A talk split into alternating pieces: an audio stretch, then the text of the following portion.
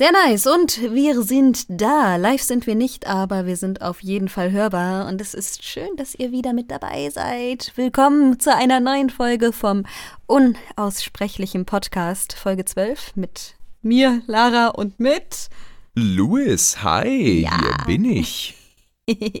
Wunderbar. Ähm, Intro, ne? Wir haben ja ein Intro. Danke an Microwaves.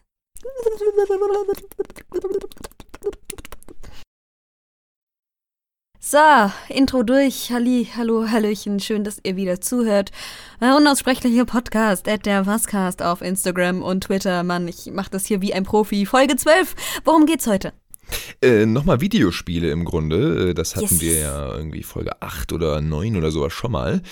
Ähm, aber jetzt heute nochmal ein bisschen spezifischer so ein paar Sachen. Wir hatten gerade einmal ja überlegt, worüber könnte man reden und äh, da fielen uns einige Sachen ein, die wir gerne zu Videospielen bereden wollten. Also machen wir das, ja.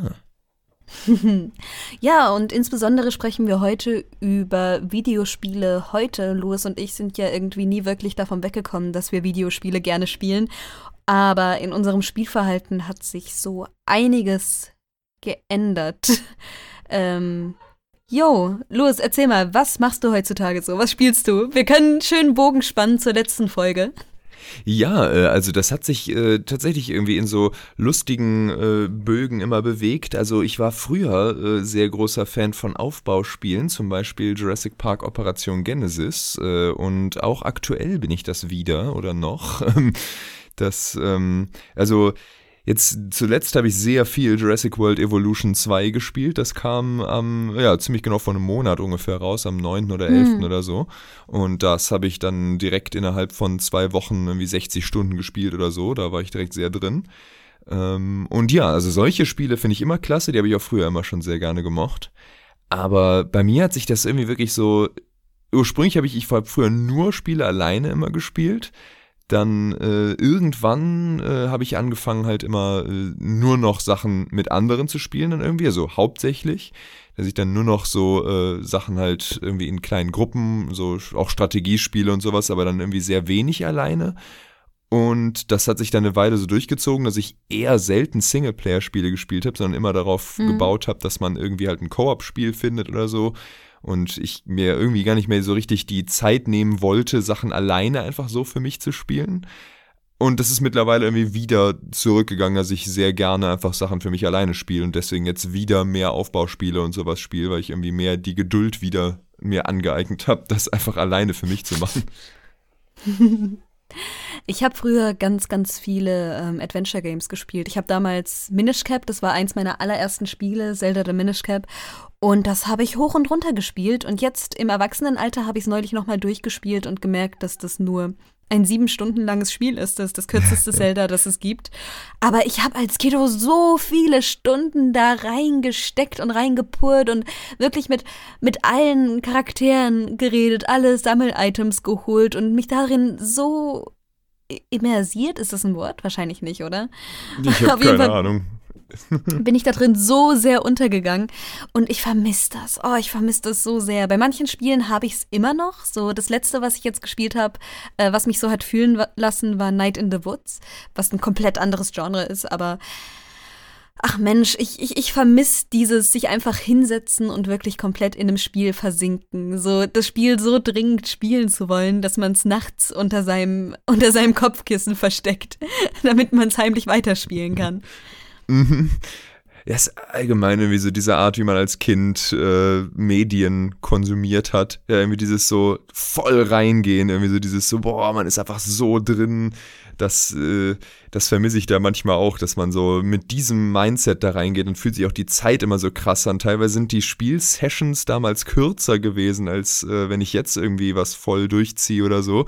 Und trotzdem habe ich das Gefühl, jetzt heute, ich habe den Kopf immer irgendwie ein bisschen woanders, dass ich immer so ein bisschen, mhm. ja, was könnte ich denn hier noch? Ah, also zum Glück kriege ich es mittlerweile ganz gut hin, einfach das, das schlechte Gewissen auszuschalten. Das hatte ich sonst äh, die letzten Jahre immer wieder gerne, dass ich so, während ich geschrieben, äh, gespielt habe, immer so dachte, ich müsste doch jetzt schreiben oder ich müsste doch jetzt schneiden. Ah, immer irgendwie so, man müsste doch jetzt was Produktives machen. Das geht doch nicht, dass ich jetzt ja. hier eine Pause nehme.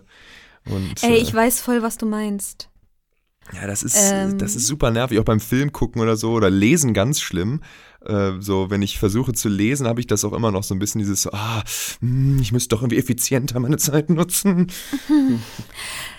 Es ist aber tatsächlich eine Sache, ich habe versucht, mir das abzugewöhnen und ich, ich versuche auch immer noch, mir das aktiv irgendwie abzugewöhnen, dass äh, ich mich schlecht dafür fühle, dass ich Medien konsumiere, weil ich merke, dass ich sehr, sehr drauf achte, was ich mir da gebe, was ich mir antue, gerade bei Videospielen. Ich, ich spiele kaum Multiplayer-Zeug. Ich spiele echt eigentlich immer nur Singleplayer-Zeug, was eine feste Story hat. Und wenn ich es dann durch habe, fühle ich mich meistens bereichert.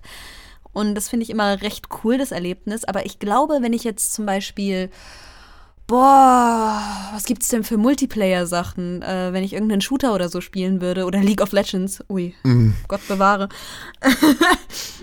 Arcane war aber dafür echt gut, also das muss man auch dazu sagen. Nee, also würde ich sowas spielen, würde ich mich danach wahrscheinlich nicht so produktiv fühlen. Then again, ich, ich finde alles, was man spielt und solange man eine gute Zeit hat, ist es keine verschwendete Zeit. Weil gerade gute Zeiten inspirieren mich persönlich zum Kreativsein und Sachen machen, die ich gerne mache. Ähm, deswegen, bei Filmen und Spielen versuche ich mir mittlerweile nicht mehr so einen Kopf zu machen, auch wenn es einfach ist, da reinzufallen, natürlich. Ja, also das ist äh, immer, also das hatten wir ja auch schon ganz oft mit so, einfach wenn man Freischaffender ist, hat man halt immer irgendwo das Gefühl, ah, aber wenn ich was reißen will, muss ich mich ja selber dazu zwingen. Den Unterschied erkennen zwischen ich prokrastiniere jetzt und ich mache Pause oder so, ist halt immer schwierig, wenn man so schnell dazu neigt, sich einfach nur zu sagen, ah, du bist nur faul, jetzt, jetzt mach doch mal. So, ne, dieses, so, man hat das Gefühl, ich könnte ja die ganze Zeit spielen oder äh, Blödsinn machen.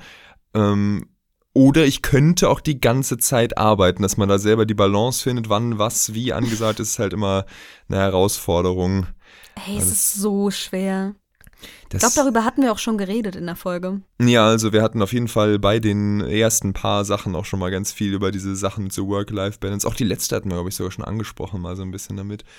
Ähm, trotz der Themenlosigkeit und dann vielen Dinosauriern. ähm, aber wo du gerade sagtest, äh, hauptsächlich Singleplayer, bei mir, also ich unter, also ich spiele halt auch immer super gerne mittlerweile wieder halt Singleplayer-Spiele. Ich finde es einfach sehr schön, wenn man sich so selber alleine komplett im eigenen Tempo da dran setzen kann und man dann so das macht. Deswegen, also gerade Singleplayer-Spiele spiele ich ja sehr gerne einfach so für Kreativität. Deswegen, ich mag ja so Aufbausachen immer super gerne alle mhm. Städtebau-Dinger oder halt äh, Planet Zoo-Bau-Dinger oder eben Jurassic World Evolution, Survival-Aufbauspiele, all sowas, äh, wo man halt Sachen aufbaut. Das ist irgendwie dann für mich meistens das angenehmste, wenn ich alleine spiele. Ähm, so Story-Spiele mag ich ja auch total gerne, aber irgendwie, das ist wie neue Filme gucken oder so. So, ich mach's eigentlich gerne und jedes Mal, wenn ich's mache, freue ich mich, dass ich's gemacht habe. Aber es ist super selten, dass ich mich hinsetze und das mache, weil ich irgendwie, wenn ich dann Lust auf Spiele habe, dann meistens, ah komm, ich möchte ja jetzt eigentlich nur gerade zum Entspannen oder so und dann, oder eben was gucken. Dann so, ja, hm, jetzt habe ich Lust, einen Film zu gucken oder halt was zu spielen. Und äh, was spiele ich dann oder gucke ich dann? Ja, was, das ich ohnehin schon kenne, damit ich das eben äh, benutzen kann, um mich jetzt halt einfach zu entspannen oder halt in was reinzugehen, was ich sowieso schon kenne, so komfortzonenmäßig. Und ich muss sagen, mir fällt es mit den neuen Spielen, gerade auch in Bezug auf Indies, viel, viel leichter, seit ich den Game Pass habe. Yeah. Der, der Game Pass ist so fantastisch, ey. Äh, nicht sponsert, außer Xbox meldet sich. Also wink, wir sind wink. auch dafür immer sehr offen. Also wir Xbox. sind dafür sehr, sehr offen. Xbox Game Pass, bitte, Sponsor, Give. Nee, jedenfalls hilft mir das eine Menge, wenn da halt jeden Monat irgendwie neue Spiele draufkommen. Und ähm, es meistens so Dinger sind, von denen ich schon mal gehört habe. Und dann kann ich da reinschauen und wenn es mir nicht taugt, dann habe ich keine 20 Euro für umsonst ausgegeben. Ja. Sondern ich habe was ausprobieren können. Ist halt einfach, ist halt einfach cool. ja, das ist schon wirklich sehr praktisch. Also. Deswegen, ähm, das würde ich auch jedem empfehlen, der gerne viele verschiedene Videospiele benutzt. Benutzt. spielt. Für seine finsteren Machenschaften verwendet. Für seine finsteren Machenschaften. nee, ähm, Game Pass ist schon echt eine coole Sache. Und äh, was ich halt immer früher hatte, war, dass ich mir Videospiele gekauft habe und davon eine Menge, also huh, äh, aber dann irgendwie nie hinterhergekommen bin. Und dann habe ich mich schlecht dafür gefühlt, dass ich nicht hinterhergekommen bin, weil Äh, ich will ich, doch meine gekauften Spiele kau äh, spielen. Ich habe 300 Spiele bei Steam oder sowas und oh. nicht mal die Hälfte von denen auch gespielt, glaube ich. Ja, das ist ja nochmal ein ganz anderes Feeling. Das ist wie mit Büchern, so, so Spiele kaufen versus Spiele spielen. Das sind zwei verschiedene Hobbys. Ja, das ist wirklich, äh, ist immer krass. Also man kauft sich so oft Spiele, also gut, der Fairness halber muss ich sagen, dass in dieser Liste eine Menge so DLCs oder irgendwelche Zusatzinhalte mhm. sind, die einfach dann doppelt aufgeführt werden. Aber es ist halt trotzdem, ich habe so viele Spiele da drin, die ich, und wenn ich sie gespielt habe, ganz oft dann nur angespielt und ah, später, jetzt gerade noch nicht, aber da, die Zeit wird kommen und es ist dann noch nie passiert bisher. Da habe ich so viele, immer wenn man so, ah, dieses Spiel, da weiß ich, dass mir das gefallen wird. So die Witcher-Spiele ist so ein Ding, also gerade Witcher 3, so habe ich nie gespielt, aber die habe ich schon seit Jahren, weil ich mir die irgendwie mhm. halt alle geholt habe, als die im Sale waren und so, weil ich weiß, dass ich die garantiert mal äh, spielen möchte, aber ich weiß halt nie, äh, wann ich das halt äh, mache oder so. Und das ist immer schwierig. Ähm, sowas habe ich, da habe ich eine ganze Reihe von Spielen, wo ich immer so, oh yeah, jetzt habe ich hier so einen coolen Walking Simulator oder sowas, wo ich genau weiß, das wird mir voll Spaß machen aber heute ist nicht dieser Tag.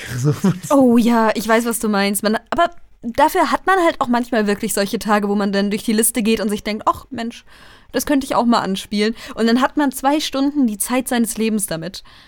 Ja, es ist also, es ist auch mal lustig, also bei mir ist es auch ganz oft, welche Art von Gameplay möchte ich jetzt gerade haben? Ähm, ja, oder, oder wie wichtig ist mir jetzt gerade überhaupt das Gameplay? Also so, äh, es gibt halt ja Sachen, so Stanley Parable zum Beispiel da, das spiele ich oh, halt ja, ja nicht, äh, weil das Gameplay so spaßig ist. Da läuft man ja nur rum und äh, klickt ab und zu mal, sondern halt eben rein für die Story-Sachen. Das ist ja das dieses ist halt Walking, eine Experience. Genau, das ist dieses Walking Simulator-Ding. Ähm, Hast du mitbekommen, dass es da äh, ja. bald. Ja, okay, okay, okay. Neues okay, okay. Update-Ding praktisch, Neuauflage, da freue ich mich genau. auch sehr genau. drauf. Habe ich auch seit 2018, glaube ich, ist das angekündigt. Äh, seitdem verfolge hm. ich das. Die machen so fast jedes Jahr irgendwie einen neuen Trailer. Ja, nächstes Jahr aber bestimmt. Dann, dann es raus. ich verspreche es euch. Und äh, Ach, geht irgendwann. so weiter. Da, da freue ich mich auch auf jeden Fall drauf. Stanley Parable, sehr tolles Ding. Auch das andere Spiel von ähm, Davy Reeden, ähm, äh, äh, Beginners Guide. Ganz, ganz, ganz, ganz großartig. Ist nur eine Stunde lang oder so, aber Guide das ist wirklich äh, hochgradig ähm, faszinierend. Also es ist nicht so lustig wie äh, Stanley Parable, auch wenn es auch eine Form von Humor hat, die äh, durchaus witzig sein kann. Aber es ist halt ähm, sehr so ein psychologisches und äh, oh. recht verstörendes Ding auf so eine gewisse Art. Also es ist kein Horrorspiel oder so, aber es ist halt, äh, es geht so deep in so äh, Künstler-Emotionalität rein und so weiter, in die Mentalität mhm. vom, warum erschafft man überhaupt irgendwelche Dinge und so. Und das geht da so krass tief rein und das in so kurzer Zeit auf so eine unglaublich gute Weise. Das geht einem echt unter die Haut. Das ist echt krass. Ich finde das so krass, dass es Spiele gibt, die du spielst und danach bist du nicht ein anderer Mensch, aber du hast halt einfach einen anderen Sichtpunkt auf bestimmte Themen. Spiele, also, die dich zum Nachdenken an regen. Beginners Guide, ganz ehrlich, also ich persönlich war davon jetzt nicht komplett äh, ausgewechselt oder sowas, aber ich höre da, also gerade bei Beginners Guide höre ich das von Leuten wirklich, dass das äh, richtig verändert hat, wie die Leute sich selber wahrnehmen oder die äh, halt ihre Kreativität oder halt auch nur die mhm. Kreativität anderer, weil das wirklich so einen Impact hat. Also das ist wirklich krass da. Das, also es gibt halt wirklich so Spiele, die einfach äh, diese Möglichkeit, äh, eine Geschichte oder eben so eine, eine, narrative Sache so interaktiv zu machen. Selbst wenn man gar nicht Entscheidungsfreiheit hat, weil das hat man da drin nicht wirklich, man kann nicht viel entscheiden. Aber ähm, einfach dadurch, dass man mittendrin ist und so, das ist wirklich äh, krass, was Spiele da machen können, was halt mit einem Film oder einem Buch gar nicht möglich ist, weil man halt Ey, eben voll. immer ein Beobachter und kein äh, Teilnehmer ist. Das ist so krass. Es ist ein ganz anderes künstlerisches Medium und ich finde es sehr, sehr schade, dass es nicht oft als solches angesehen wird, ja. weil gerade deswegen spiele ich ja super, super gerne äh, Indie-Games. Und gerade deswegen ja. komme ich auch immer wieder zu Indie-Games zurück, weil die sind vielleicht nur ein, zwei Stunden lang, aber dafür sind die in den meisten Fällen eine Experience. Annapurna Entertainment macht richtig, richtig gute Sachen. Ähm, Mensch, da ist mir gerade auch eins im Kopf, aber ich weiß nicht mehr, wie das hieß. Annapurna Interactive heißen die, genau. What Remains of Edith Finch. Habe ich genau. gehört, habe ich, glaube ich, sogar das Spiel, aber nicht gespielt. Äh. Der war sehr, sehr stark. Ähm, oder hier auch Sayonara Wild Hearts hat sehr, sehr viel Spaß gemacht. Donut County war ein super Spiel. Oh, die haben echt gutes Zeug gemacht. Gun Home ist aber nicht von denen. Das ist auch ein Walking Simulator. Ja, ich ähm, habe seit Ewigkeiten äh, auch einige Sachen hier auf meiner Liste stehen, die ich unbedingt da mal spielen will. Ähm, wie hieß das an? Hier Observation, das ist, glaube ich, so ein Horrorartiges äh, Ding, ein Cosmic Horror-Zeug. Mm. Also ist ein Outer Wilds, habe ich schon sehr lange ähm, äh, gekauft und will es immer dann immer mal spielen, weil das sah super cool aus. So ein, oh, ja, so Exploration-Ding. Es gibt ganz viele so Dinger, die super faszinierend sind, die ich immer so, yeah, irgendwann muss der Moment kommen. Und ich, ich also gerade Outer Wilds, das habe ich jetzt auch die letzte Zeit immer wieder so, ja, komm, vielleicht heute.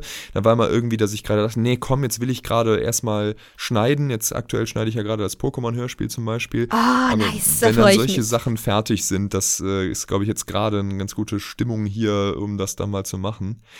Hm. Das ist halt immer, weswegen ich auf das Gameplay-Ding da so hin bin, ist immer so lustig, was es für verschiedene Arten von äh, Möglichkeiten gibt, mit so einem Spiel zu interagieren, weil Ey, das Feeling so anders irgendwie sein kann.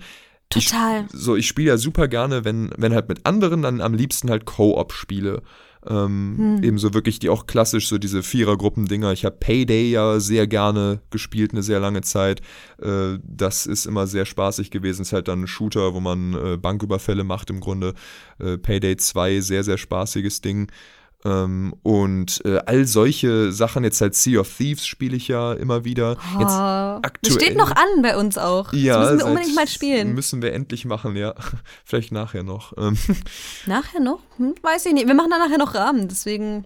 Kannst du dabei Aber essen. Wenn nicht ähm, nachher, dann gerne auch mal diese Woche. Ja, so. Aber ja, Co-op. Sowas ich halt. Zu. Sonst, äh, ich, äh, sonst jetzt aktuell Deep Rock Galactic wieder. Das hatten wir letztes Jahr. Deep Rock ähm, Galactic? Ja, das hatte Danny gefunden. Ist das mit den Pferden? Äh, äh, nicht mit den Pferden, mit den Zwergen? Äh, ja, mit den Zwergen, genau. Das hatte Danny gesehen und mir geschickt. Letztes Jahr im Winter so und sagte: Ey, guck dir das an. Ich guck rein, instant gekauft.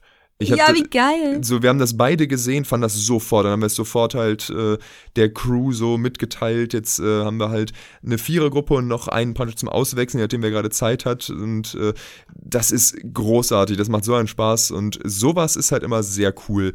Äh, sonst ist ja auch äh, beliebte Sachen, äh, sind ja so ähm, Left 4 Dead. Finde ich auch spaßig, aber nicht gern zu meinem Ding, weil es mir zu repetitiv ist. Ähm, hm. Für andere wahrscheinlich zu brutal. Aber ähm, sowas, aber ich finde immer so Co-op-Dinger sehr cool. Und die leben ja Yo, so Louis, sehr stark von Gameplay, was? Louis, Nachrichten, äh, das ist im Game Pass.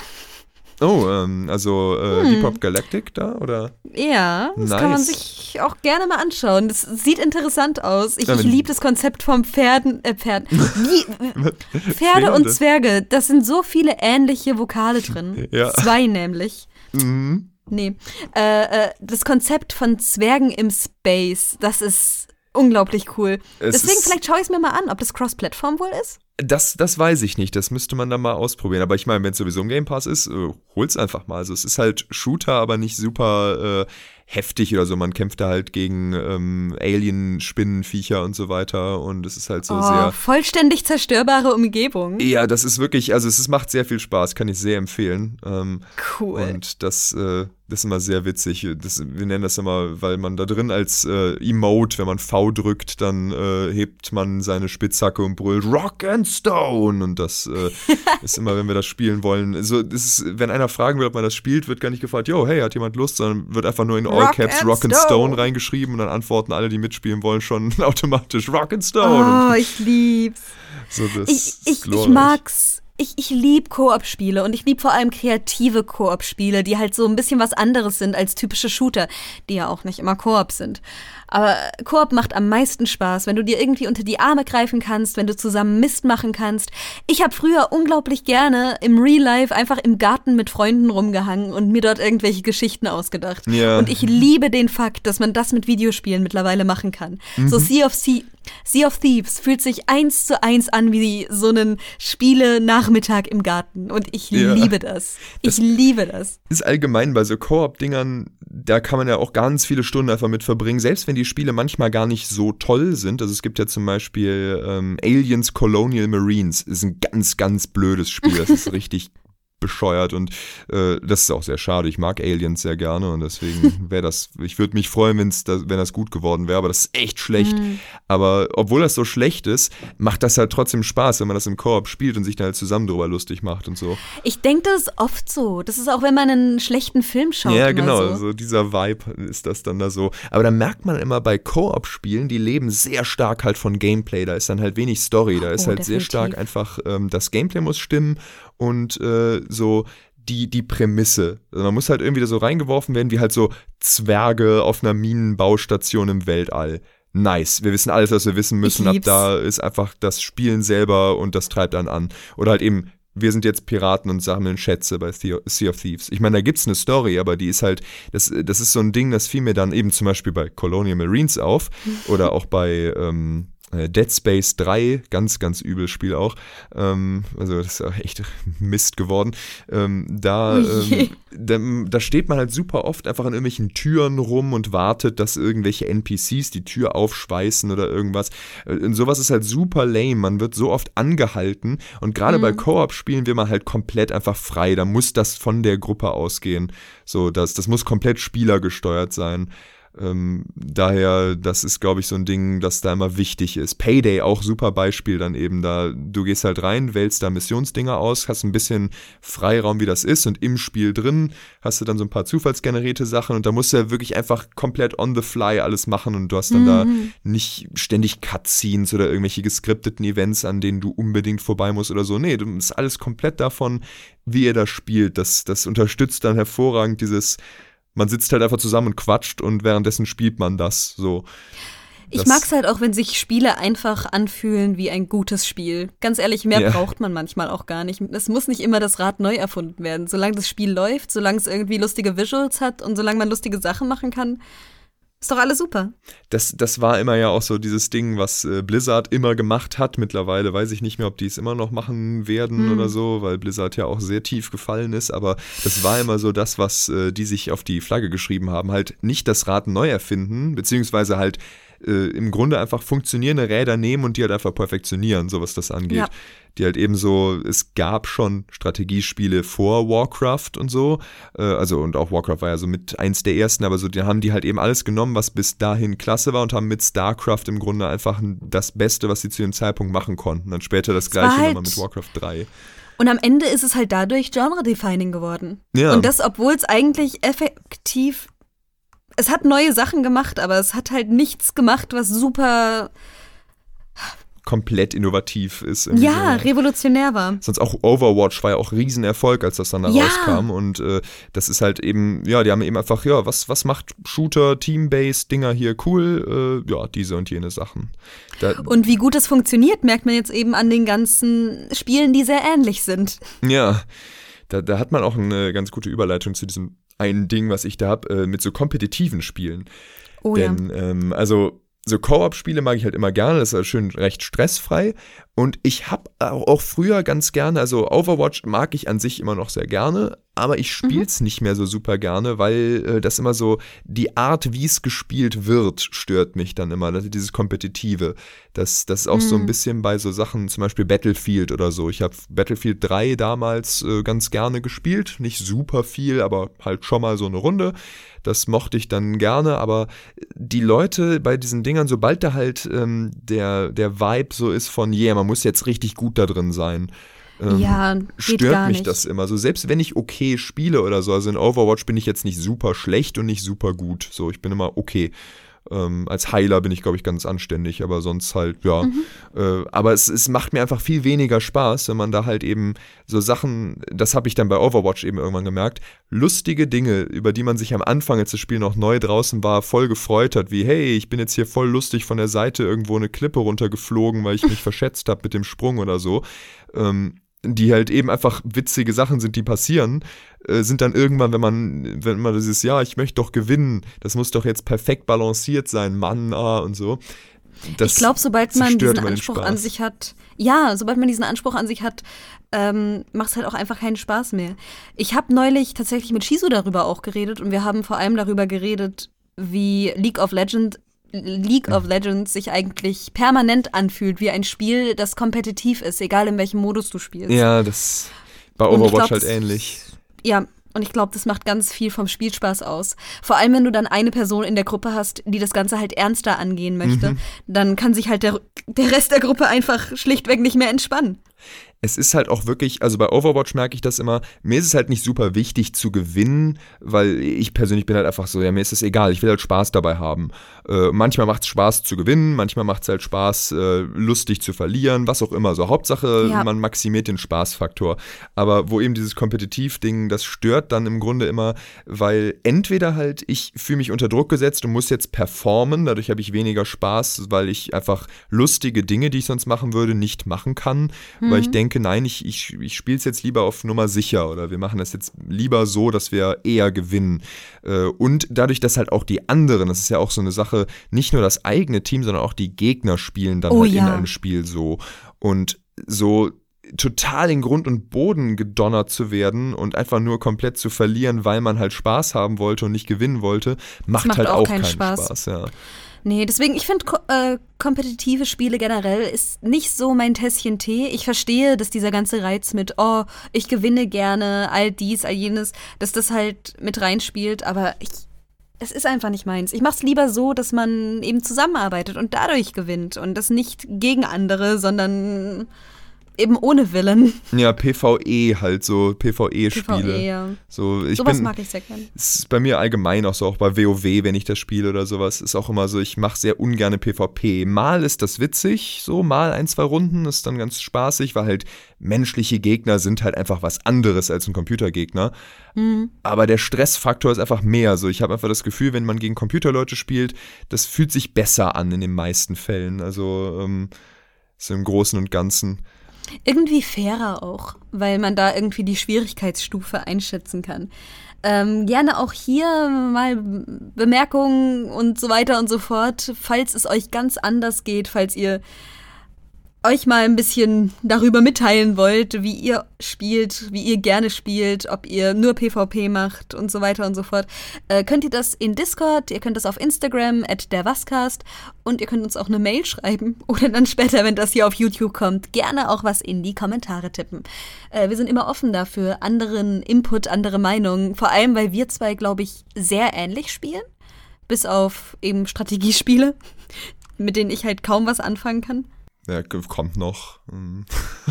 Aber ja, ja, wer weiß. Man muss ich, eben ein wahrer Pro-Gamer sein. Man braucht einen gewissen Intellekt, um Strategiespiele wertsetzen zu können. Ah, ich glaube, das ist potenziell auch so ein Ding, was dann wirklich so eine Boxsache ist. So, irgendwann sitze ich mal dort und spiele einfach an einem Tag 15 Stunden City Skylines und nichts kann mich davon abhalten. Einfach Motivationsding dann. Ähm, das ist ja, allgemein nee. ähm, ein spaßiger Ding, äh, ein spaßiger Punkt, alleine bei Strategiespielen und sowas, was es da auch wieder für Abwandlungen gibt. Wenn ich Ey, so ja, halt, voll. Also ich mag im Grunde alle Sorten von so Strategiedingern. Außer MOBAs kann man als Strategiespiel noch sehen, weil es aus Strategiespielen erwachsen ist. Also so halt äh, League of Legends oder äh, Dota und solche Sachen. Die mag ich persönlich irgendwie überhaupt nicht. Also so eine mhm. Runde geht mal alle vier Monate oder so, aber dann habe ich sofort keine Lust mehr. Selbst wenn die Runde gut lief lief. Das ist, äh, ich weiß nicht, was es damit ist, aber irgendwie langweilt mich dieses Genre extrem. So, ich wünsche mir, sobald ich das sehe, habe ich denke so, ja, okay, okay, fünf Minuten lang macht Spaß und dann wünsche ich mir halt einfach nur, es wäre Warcraft 3 oder irgendein anderes Strategiespiel, wo ich halt einen Helden steuern kann. Das ist es dann. Mhm. Ähm, aber ich finde es immer, äh, ansonsten bei allen Strategiespielen, die, die mag ich im Grunde immer. So Echtzeitstrategie mochte ich früher schon super gerne. Und äh, also ein Kram, Aufbau ist halt im Grunde immer so mein Go-To-Entspannen-Genre. Aber ähm, mittlerweile, ich mag echt gerne ähm, die Total War-Reihe ja zum Beispiel. Mhm. Ähm, also das ist so äh, mittlerweile so mit meine, eine meiner Lieblingsreihen überhaupt geworden, was eben so viel von Spielen angeht. Äh, Gerade zum Beispiel Total War Warhammer 2 habe ich super viel auch mittlerweile gespielt. Hier irgendwie knapp 500 Stunden oder so. Ähm, weil das halt einfach das Coole an solchen, es vereint halt so äh, Strategiespiel-typische Sachen, eben so Echtzeitsachen, mit Grand Strategy, weil das ist das, was mich halt immer ähm, sonst stört bei kleinen, dass es halt diese sehr äh, in sich geschlossenen kleinen Runden sind. Und das ist für mhm. mich allgemein so ein Punkt, den ich an allen Spielen immer mag, so äh, beständigen Progress und äh, große Strategien. Das, das finde ich immer sehr viel cooler, wenn man das Gefühl hat, man äh, macht nicht einfach nur eine Runde und die ist dann halt vorbei und dann startet man von null bei der nächsten Runde was Neues, sondern äh, irgendwie ist das alles Teil einer großen Kampagne, die man gerade macht. Ebenso Total War, du startest halt mit einer Stadt und eroberst mehr Städte und jeder Kampf bringt dich halt näher zum Ziel oder weiter weg vom Ziel, wenn du mhm. verlierst, äh, dahin halt eben das Kampagnenziel, so sei es ein selbstgewähltes Ziel, wie ich möchte den und den Kontinent einnehmen oder halt ein bestimmtes, eine bestimmte Siegbedingung oder sonst was, das finde ich halt viel cooler immer, auch bei anderen Genres, das fiel mir bei Shootern mal auf, äh, Planet Side 2 ähm, ist nicht unbedingt perfekt, das Spiel, hat eine Menge Balanceprobleme und so, aber das hat, ich hatte das mal eine Zeit lang öfters gespielt, dass ich fand das so cool, dieses Gefühl, weil man da eben wirklich so eine riesen Map hat mit drei Fraktionen und die prügeln sich halt um ganz viele Hotspots und wenn man irgendwo einen Punkt einnimmt, dann wird wirklich die Karte da so ein bisschen eingenommen und man kriegt dann eben wirklich einen Progress auf einer Kampagnenkarte mhm. so richtig. Sowas finde ich großartig immer das bindet sich halt auch wieder zurück in dieses, es ist nice, wenn Spiele einfach Spaß machen. Mhm. Und ich denke, das ist eine Sache. Ey, ich finde das Prinzip so cool, dass so viele Leute, die früher Videospiele gespielt haben, jetzt einfach sagen, so, jetzt machen wir selbst welche. Ja. Das macht mich so glücklich. Und es ist so cool, weil dabei kommen halt auch richtig, richtig geile Spiele raus. Mm, um vielleicht auch im Zuge von den ganzen Strategiespielen mal ein bisschen Eigenwerbung zu machen. X4. Mm, ja. da haben Louis und ich beide jetzt mitgesprochen. Louis hat ein bisschen eine größere, ein paar größere Rollen als ich, aber nichtsdestotrotz, äh, ihr könnt uns beide da drin hören. Das ist ein unglaublich kompliziertes Strategiespiel, das richtig, richtig geil ausschaut und in erster Linie auch von Leuten gemacht ist, die einfach Fans von dem Genre sind, oder? Ja, also das ist halt, äh, ist halt eine echt alte Reihe. Es ist ein deutsches Entwicklerstudio, Egosoft. Ähm, und es ist halt eben, äh, ja, die haben halt 98 angefangen. Damals war ja auch noch so die Hochzeit von Weltraumsimulationen. Mhm. Und äh, ja, es ist halt Weltraumsimulationsspiel äh, mit sehr vielen so Genre-Einschlägen drin. Man kann da sehr, sehr viel, sehr, sehr frei spielen und so. Das ist ein sehr cooles Grundkonzept. So, man startet halt eben einfach als irgendein äh, armer, abgerissener Pilot auf irgendeinem kleinen Billigschiff und muss dann halt irgendwie in so einem riesigen Universum überleben, das halt sehr äh, cool simuliert wird mit sehr viel Lebhaftigkeit und sowas, sehr viele Fraktionen und so und das alles eben wahren Kreisläufe und so, die alle auch sinnvoll und in Echtzeit funktionieren. Das ist halt dann sehr cool, wie, was da halt alles drin simuliert wird und dann kann man halt Stationen bauen, um irgendwelche Warenketten zu füllen. Man kann als Händler rumfliegen. Das ist so, ein, so eine Reihe, die spiele ich schon immer, seit dem ersten Teil halt wirklich. Also damals war ich drei, mein Vater hatte das sofort, weil der auch ein riesen Weltraumfan ist. Und so seit ich mich erinnern kann, hat der das dann immer gerne unten gespielt, das allererste. Und mhm. äh, das habe ich dann bei ihm zugeguckt und dann irgendwann durfte ich es halt auch selber spielen. Und seitdem spiele ich halt die, die Reihe immer. Jetzt aktuell ist halt der, äh, also X4, es ist nicht der vierte Teil, aber der vierte Mainline-Teil, kann man vielleicht mhm, so sagen. Verstehe. Also es sind halt dazwischen so Standalone-Add-ons immer gekommen, die sind ist schwer, ob man die als eigenes Spiel oder halt eben als äh, DLC oder so werten möchte. Ah, ähm, das aber, ist so die Art von Spiel. Es ist halt wirklich, schon. also wenn ich die alle aufzähle, es gibt, gab halt X Beyond the Frontier, das war das erste. Ähm, dazu dann eine Erweiterung, die einfach nur X-Tension hieß. Ähm, voll immer gut, einfach das, der Buchstabe X und dann halt Tension. Ähm, mhm. Dann äh, gab es X2 The Threat dann X3 Reunion, dann X3 Terran Conflict, dann X3 Albion Prelude. Das waren alle drei halt äh, Teile von, also praktisch so, haben auf demselben Grundbaustein und so, dieselbe Grafik und alles. Mhm. Dann gab es X Rebirth und jetzt halt X4.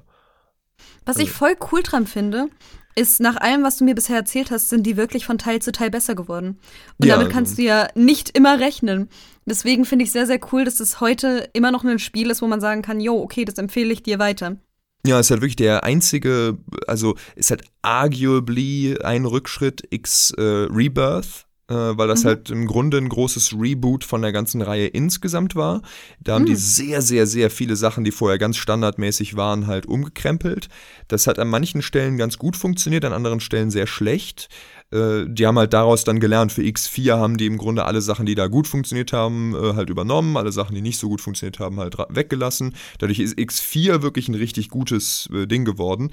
Aber X-Rebirth, mhm. das war schwierig. Also ich bin da nie reingekommen, weil das halt sich sehr anders gespielt hat und so sehr clunky war. Also selbst nach den äh, Sachen, die die Reihe sowieso, also die ist unglaublich einsteigerunfreundlich, das muss man immer sagen. Also ja, ähm, das habe ich auch schon gehört und mitbekommen. Also, also ich, ich zeige dir das demnächst einfach mal im Moment, um da so nur die Grundsteuerung schon zu zeigen. Wenn du einfach nur normal mit deinem Schiff fliegen willst, das alleine ist schon schwer genug. Oh ähm, und dann halt das, die ganzen Mechaniken. Also ich habe jetzt irgendwie 150 Stunden da drin und ich habe gerade so bei Stunde 100 rum oder so das Gefühl gehabt, ich weiß, was ich tue. Bis dahin war das so sehr, dass ich dachte, ja, okay, ich weiß zwar ungefähr, wo ich jetzt bin, aber das große Gesamtbild des Universums hier, komplettes Mysterium. Ich verstehe noch keine Warenkreisläufe und so. Das, äh, da muss man sich wirklich wahnsinnig viel einarbeiten. Aber wenn man es halt macht, ist das super belohnt, weil es halt wirklich ein sehr lebendiges Universum ist. Was hm, genau in dieses, dieses Feeling reinstößt, was ich so meinte mit diesen ähm, wenn ich halt mir ein Ziel setze, ich räume jetzt da den und den Sektor auf oder so, kämpfe gegen die und die Fraktion oder so, dann ist das halt alles Teil von dieser großen Sache. Ich gehe nicht irgendwo rein und habe eine einen kleinen Kampf, der in sich geschlossen ist gegen irgendwelche Raumschiffe. So, es macht dann mal Spaß, aber es ist es dann halt, sondern es ist Teil meiner Strategie, um irgendwas Großes zu machen. Und der Ausgang dieser Schlacht oder so hat dann halt einen riesen Einfluss auf alles andere. Und ich baue halt mhm. nicht nur eine Station, weil mir jemand sagt, jo, bau mal die Station und dann ist die fertig, Mission abgeschlossen, bau die nächste Station, sondern ich sehe selber irgendwo, ah, hier ist Bedarf an irgendwelchen Energiezellen oder so. Und dann baue ich halt, weil ich diesen Bedarf decken will, die Station und richte alles ein, damit ich auf lange Sicht halt diesen äh, diese Station dann eben habe und sowas. Das finde ich halt immer richtig cool, diese Beständigkeit. Und das macht. Es klingt halt äh, super rewarding. Sowas machen heutzutage auch nicht mehr so viele Spiele. Ganz viele Spiele heute trauen sich gar nicht mehr so komplex zu werden wie früher, wie sie früher waren.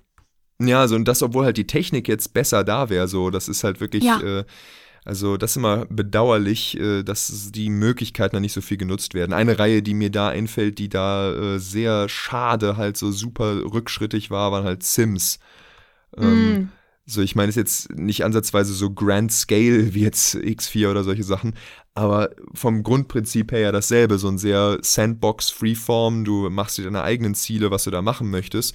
Ja. Und ja. da fand ich wirklich, so, der erste Teil war sehr cool, vor allem sehr cooler Stil und sowas, aber halt noch so mm. sehr basic.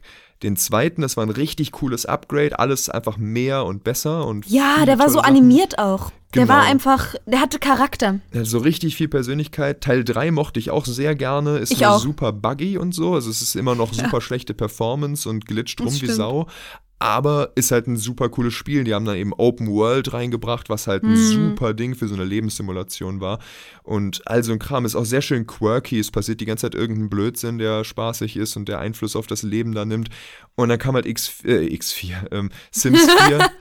dann kam halt Sims 4 und hat so ein, zwei Verschlimmbesserungen gebracht und die Performance mhm. ist deutlich besser, aber der gesamte Rest einfach massiver Rückschritt in allen Belangen. Der, der Charakter ist irgendwie verloren gegangen auf dem Weg. Ja, kein Charakter, die Spieltiefe, das bisschen, also ich meine, Sims war jetzt nie dafür bekannt, die massive Skill-Ceiling oder so zu haben, aber man hat halt wenigstens noch irgendwas managen können und so. Man hatte wenigstens ein bisschen was zu tun. Das war in Sims 4 dann halt auch nicht mehr so. Ich habe das dann irgendwann mal gespielt und habe so gemerkt, wie langweilig das im Vergleich zu Sims 3 ist. Eigentlich die Sachen, die Sims 4 dann interessant gemacht haben, waren die Mods von den ganzen Fans. Und ja. das ist. Hm. Ja, das, das ist halt so hm. bedauerlich, weil so, wenn Sims 4 jetzt halt Sims 3 gewesen wäre, also praktisch ohne Sims 3, einfach so von 2 zu 4, dann hätte man gesagt, ja, es ist okay ist ein okayes Upgrade. Es wäre immer noch die Persönlichkeit sehr viel weg und man würde trotzdem, glaube ich, äh, sagen, Sims 2 wäre das bessere, aber es wäre halt nicht so eine, so eine massive Beleidigung, glaube ich, in mhm. Sachen Content, weil Sims 3 einfach so viel mehr Inhalt einfach hatte. Und ja, so, das, das ist echt äh, bedauerlich. So, so machen die das ja leider oft. Sims ist ja auch ähm, selbst zu guten Zeiten allerdings ein Beispiel für heftige Monetarisierung im Grunde so mhm. für die damalige Zeit dieses, ja, äh, wir bringen jetzt ein Basic-Spiel raus, das funktioniert. So, und jetzt bringen wir einfach im Zwei-Monat-Rhythmus oder was Erweiterungspacks raus, die super teuer sind. So. Ah ja, das wollten wir auch unbedingt noch ansprechen. So DLCs ja. und, und, und all das. Ja, also es ist diese ganzen Monetarisierungsdinger, die zerfressen halt echt so viele Spiele, dass also so DLCs finde ich mittlerweile sind sogar gar nicht mehr so ein schlimmes Wort, wie es mal war. Also als das losging mit so DLCs, war ich immer so, oh nee, oh Gott. Aber es ist halt mittlerweile zumindest so, dass ich mehr das Gefühl habe, die Praxis ist nicht mehr ganz so stark, diese Day One DLCs zu machen. Hm. Äh, das war ja sonst wirklich, als das aufkam, haben die Leute ja, also diese großen Firmen ständig ähm, halt Inhalte aus dem fertigen Spiel rausgeschnitten, um die dann halt nochmal für einen Aufpreis zu verkaufen. Das finde ich halt widerlich. Das ähm, geht gar nicht, klar. So, aber das habe ich das Gefühl, passiert etwas seltener zumindest als früher, als es aufkam. Dafür gibt es halt jetzt anderen Mist mit Pre-Order-Bonus und so. Aber ähm, zumindest das äh, finde ich jetzt besser. So DLCs haben ja mittlerweile oft, dass sie dann wirklich mehr einfach äh, später erscheinende Inhaltsupdates sind und das finde ich dann halt fair. Ähm, ja, wenn es halt groß genug ist. You know? Ja, wenn es halt groß genug ist. Also es gibt so Dinger, die ja dann fast schon mehr einfach nur NFTs sind, wo man einfach nur so, ja, du hast jetzt oh, hier voll. einen Skin oder so. Äh, da ist jetzt halt dann die oh, Frage, da, da, geht dann auch wirklich die, äh, die Grenzen von DLC zu Microtransaction sind dann ja einfach fließend an irgendeinem Punkt. Absolut. Wir haben gestern erst darüber geredet in äh, Valorant. Ja. Weil im Valorant hast du halt teilweise einzelne Waffen, keine Waffensets oder sonstiges, sondern wirklich einzelne Waffen, die so um die 12 Euro kosten. Boah, das, das erinnert mich halt an die Schiffe in, in, ja, sea of Thieves. Ähm, sea of Thieves, das ist auch so oh, schlimm. Das, äh, sea of Thieves ist so ein cooles Spiel, aber das ist wirklich eklig. Also, das Sea of Thieves ist ein super Beispiel, ein sehr, also ein noch extremeres, weil das ist mir jetzt die Tage aufgefallen, ist äh, Red Dead Online, also Red Dead Redemption mhm. 2 online dann. Ähm, Singleplayer, großartiges Spiel, online auch eigentlich cool, aber du kannst da nichts machen, ohne Echtgeld zu bezahlen. Das ist Wahnsinn. Ja. Also das ist wirklich, äh, also du kannst dir die Sachen auch freispielen, aber es ist ein ungeheurer Grind. Äh, so, das ist zum Beispiel so als ein Ding, jeder, der in so ein Western-Spiel reingeht, wird sich denken, hm, Kopfgeldjäger, das ist doch eine Möglichkeit, wie ich möglichst leicht äh, cool Geld machen kann und dabei ein bisschen das Spiel spielen kann. So, mhm. das ist auch üblicherweise das, was man so macht. Auch in äh, Singleplayer kann man das easy so machen. Einfach ein Steckbrief irgendwo, ja, auf geht's. Ähm, um das machen zu dürfen, brauchst du eine Kopfgeldjäger-Lizenz, am besten eine. Oh, und große. die musst du kaufen. Genau, die kostet äh, 15 äh, Goldbarren. Die Goldbarren sind halt eine der beiden Echtgeldwährungen. Äh, und man zwei? kriegt, also es gibt zwei, das ist ja gerne auch so ein benutztes, so ein benutztes Ding, oh um Gott. halt so psychologische Tricks zu machen, um halt die Leute zu, so sehr zu verwirren, dass die Zahlen alle keine Bedeutung mehr haben, dass man halt dazu neigt, mehr auszugeben, als man denkt. Und äh, das ist dann eben diese Goldbarren, die kannst du auch so verdienen, aber du kriegst die wirklich sehr wenig. Ich habe jetzt halt ungefähr zehn Stunden aktuell mit dem Charakter, den ich da jetzt neu gemacht habe, gespielt. Mhm. Ich habe äh, irgendwie zweieinhalb oder so kriegt man zu Beginn. Ich habe jetzt in den zehn Stunden irgendwie, dass ich jetzt zusammen sechs habe knapp. Und man braucht halt 30, damit man sich eine Kopfgeldjäger-Lizenz aufgewertet, dass man auch die guten Missionen machen kann, äh, kaufen kann. Also kann man sich ausrechnen, wie lange das dauert. Man kann bestimmt, wenn man da mhm. aktiv nach hinterher ist, das bestimmt beschleunigen. Es gibt auf jeden Fall ein paar Wege, wie man regelmäßig sich äh, Goldbarren da holen kann. Aber es ist halt massiv langsam für so ein, so, so ein elementares Spielelement, wo man so denkt, ja komm, Ihr habt wirklich, ihr habt so viele Sachen. Also die Karte ist voll mit Aktivitäten, die man machen kann. Und fast die Hälfte davon ist einfach gesperrt, weil du erstmal Echtgeld zahlen sollst, äh, damit du die überhaupt machen kannst, damit du das Spiel spielen kannst, einfach. Das ist so schade. Ich, ich erinnere mich halt damals, ich habe damals als Kiddo, so, keine Ahnung, als ich 10, 11, 12 Jahre alt war, habe ich das Internet nach MMOs durchforstet. Und da war die DLC Politik in MMOs noch nicht mal so krass. Ich erinnere mich dran, ich habe damals Wizard 101 gespielt und bei Wizard 101 ist mittlerweile nur noch die erste Welt kostenlos begehbar. Oh. Während es halt früher, keine Ahnung, vier erste Welten waren. Oder so und man nur eine freischalten musste. Obwohl ich nicht mal daran erinnere ich mich. Aber Wizard 101 habe ich gespielt, Ion habe ich gespielt. Und das echt immer ohne je irgendwie Geld ausgeben zu müssen. Deswegen finde ich das total verwunderlich, wenn ich jetzt heute in MMOs reinschaue und sehe, wie krass sich einfach in-game Purchases, wie die sich etabliert haben und was die für ein großer Teil auch von der generellen Gaming-Welt geworden ist. Und alle nehmen es einfach hin. Alle sind so, ja, ja, hier 25 Euro für einen Schiffskin, den ich dann nur digital habe und auch nur auf meinem Account. Das, das, das ist fair. Mhm. Ist ja sogar bei WoW halt inzwischen auch so. Das war immer so, so, yeah, es ist nicht free to play, deswegen, äh, das ist halt, man muss zahlen, damit man spielen kann, aber dafür hat man alles in-game. Und dann haben ja. die irgendwann so, ja, nee, jetzt kannst du dir aber halt auch einfach irgendwelche richtig coolen Sachen aus dem Store holen. Schade. Da gibt's so coole Dinger teilweise. Also letztes Jahr im Winter Sale hatte ich mir, weil man in, zumindest aus WoW das äh, Gold, das Ingame Gold in Echtgeldwährung umwandeln kann. Ähm, und äh, die haben zumindest keine äh, Trash-Währungen, die man halt, äh, in die man das umwandelt, sondern halt einfach äh, Guthaben auf dem Account. Und mhm. damit hatte ich mir dann ein paar von den Dingern aus dem Echtgeld-Shop dann halt kaufen können gegen äh, Ingame-Gold praktisch gesehen. Dadurch ging es dann, aber es ist halt trotzdem äh, bescheuert, also so ähm, solche Dinger immer drin zu haben, ist halt so super gieriges, geiziges Zeug. Vor allem Absolut. ändert es halt auch das Design. Also das Belohnungssystem in solchen Spielen wird halt dadurch massiv eingeschränkt. Also es gibt ja eben so, Red Dead ist halt so ein Beispiel, wo es nicht nur das Belohnungssystem, sondern das ganze Spiel massiv einschränkt. Aber Sea of Thieves und auch WoW zu einem gewissen Grad, also es ist halt variabler Grad praktisch, die leben ja recht stark davon, dass du halt irgendwelche Sachen freischaltest, dass du das Gefühl hast, so, yeah, irgendwas mache ich oder bekomme dafür, was ich hier mache.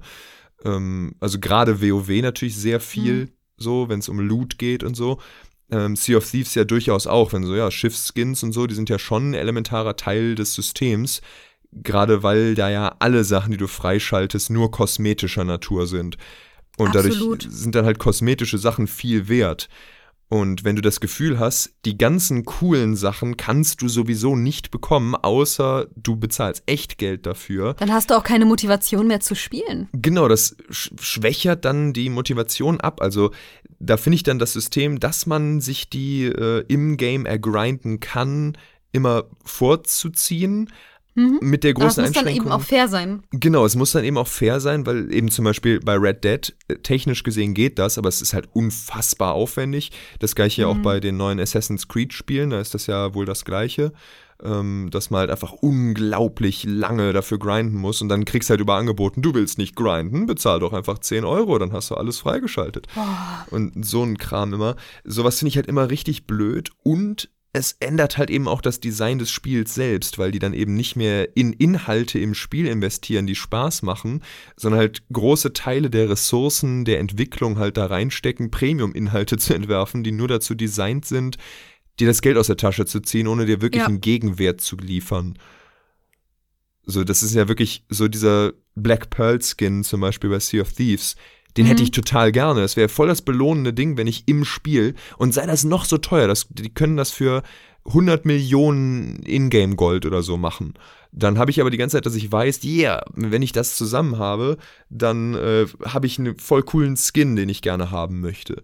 Aber so weiß ich halt, ja, den werde ich niemals sehen, weil, also niemals haben, weil ich zahle ganz sicher keine 25 Euro dafür, dass meine Segel schwarz sind. So so, so sehr ich die Black Pearl mag und so, aber dadurch fällt einfach ein Teil des Spaßes eines Spiels komplett weg, damit die äh, einem ein paar Leuten halt das Geld aus der Tasche ziehen können. Es ist halt so schade, gerade weil es so viele äh, Pirates of the Caribbean ähm, Quest-Sachen gibt. Ja. Vielleicht, wenn es da eine ganz große, krasse, übergreifende Quest gäbe, die vielleicht, keine Ahnung, halt wirklich so vier Stunden dauert und man am Ende dann die Black Pearl bekommen würde, das wäre doch das wäre doch fantastisch. Ja, sowas ist halt viel cooler. Bei WoW auch super, irgendwelche Reittiere oder so, die gab es oft als Belohnung für lange Questreihen. Gibt's auch immer noch ab und zu, aber man merkt halt, dass super oft die, die coolsten Reittiere dann halt nicht mehr als Questbelohnung im Spiel rauskommen, sondern eben mhm. nur noch im Store. Da gibt es dann halt so, so Sachen. Ja. Hm? So was bei Wizard 101 auch. Ja, das, ich finde das immer super schade. So bei, bei WoW fallen mir da halt so ein paar Sachen ein, zum Beispiel so ein, so ein Fuchs, so ein äh, blauer Fuchs, der super cool mhm. aussieht, mit so Mottenfühlern als Ohren im Grunde und äh, der halt auch fliegen kann. Dann kommen so astrale, weiß-blau leuchtende Flügel daraus und so. Super cooles Design. Richtig, richtig großartig, aber kostet halt auch 20 Euro im Echtgeldshop. Oh, 20 Euro. Ja, also den hatte ich mir dann eben halt gegen äh, Ingame-Gold dann letztendlich freigeschaltet, dass ich halt dann genug Ingame-Gold zusammengefarmt hatte, um halt genug Echtgeldwährung umzuwandeln. Und als dann der äh, Winter-Sale letztes Jahr war, habe ich dann gedacht, ach komm, ich habe jetzt hier ein bisschen Geld äh, durch das Spielen hier im Grunde zusammengefarmt, also kann ich das jetzt mal machen. Aber es fühlt sich halt einfach nicht belohnt an. So. Nee, es ist halt Pay to Win. Pay to Win gibt es ja auch in ganz, ganz vielen Spielen mittlerweile. Das Ja. ist richtig, richtig schlimm. Red Dead zum Beispiel auch, also bei Red Dead Mm. Online, da kannst du dir wirklich, also dadurch, dass du, man kauft sich halt die Waffen und so in-game und auch Perks äh, für bestimmte Verbesserungen und so, äh, kaufst du dir halt gegen teilweise diese Goldbarren oder eben auch gegen Ingame-Geld und so. Und äh, naja, dann kannst du halt, wenn du dir das einfach äh, gegen Echtgeld holst, kriegst du natürlich sehr viel schneller das Zeug zusammen und kannst dann die besten Waffen im Spiel haben oder schnellste Pferde, mit denen du dann, wenn du irgendwo eine Rennmission oder sowas machst, alles jedes Mal gewinnst. Hm. Das ist halt äh, sehr. Eigentlich, das darf nicht so sein. Das ist irgendwie nicht wirklich fair. So, nee, also ist halt äh, bei GTA Online ist das ja auch ganz schlimm. Ähm, das Mm, habe ich, hab ich zu- gehört. Insgesamt spiele ich das, also ich habe es zu selten gespielt, um da super viel zu sagen zu können. Aber auch da wieder, wir hatten halt das Glück, dass äh, Danny damals, also wir hatten in unserer Runde, waren irgendwie zu viert, haben das öfter gespielt mal. Und dann hatte Danny mal irgendwann Glück, hatte einmal alleine gespielt und ist mit irgendeinem Hacker in der Gruppe gewesen, der äh, massiv einfach die Menge an Geld, die äh, gespawnt ist und so weiter, erhöht hat. Dadurch hatte er dann so viel Ingame-Geld, dass Oh, er einfach krass. ganz viele Dinger freischalten konnte, für die man sonst irgendwie sechs Monate oder so hätte farmen müssen. Ähm, Sugar Danny.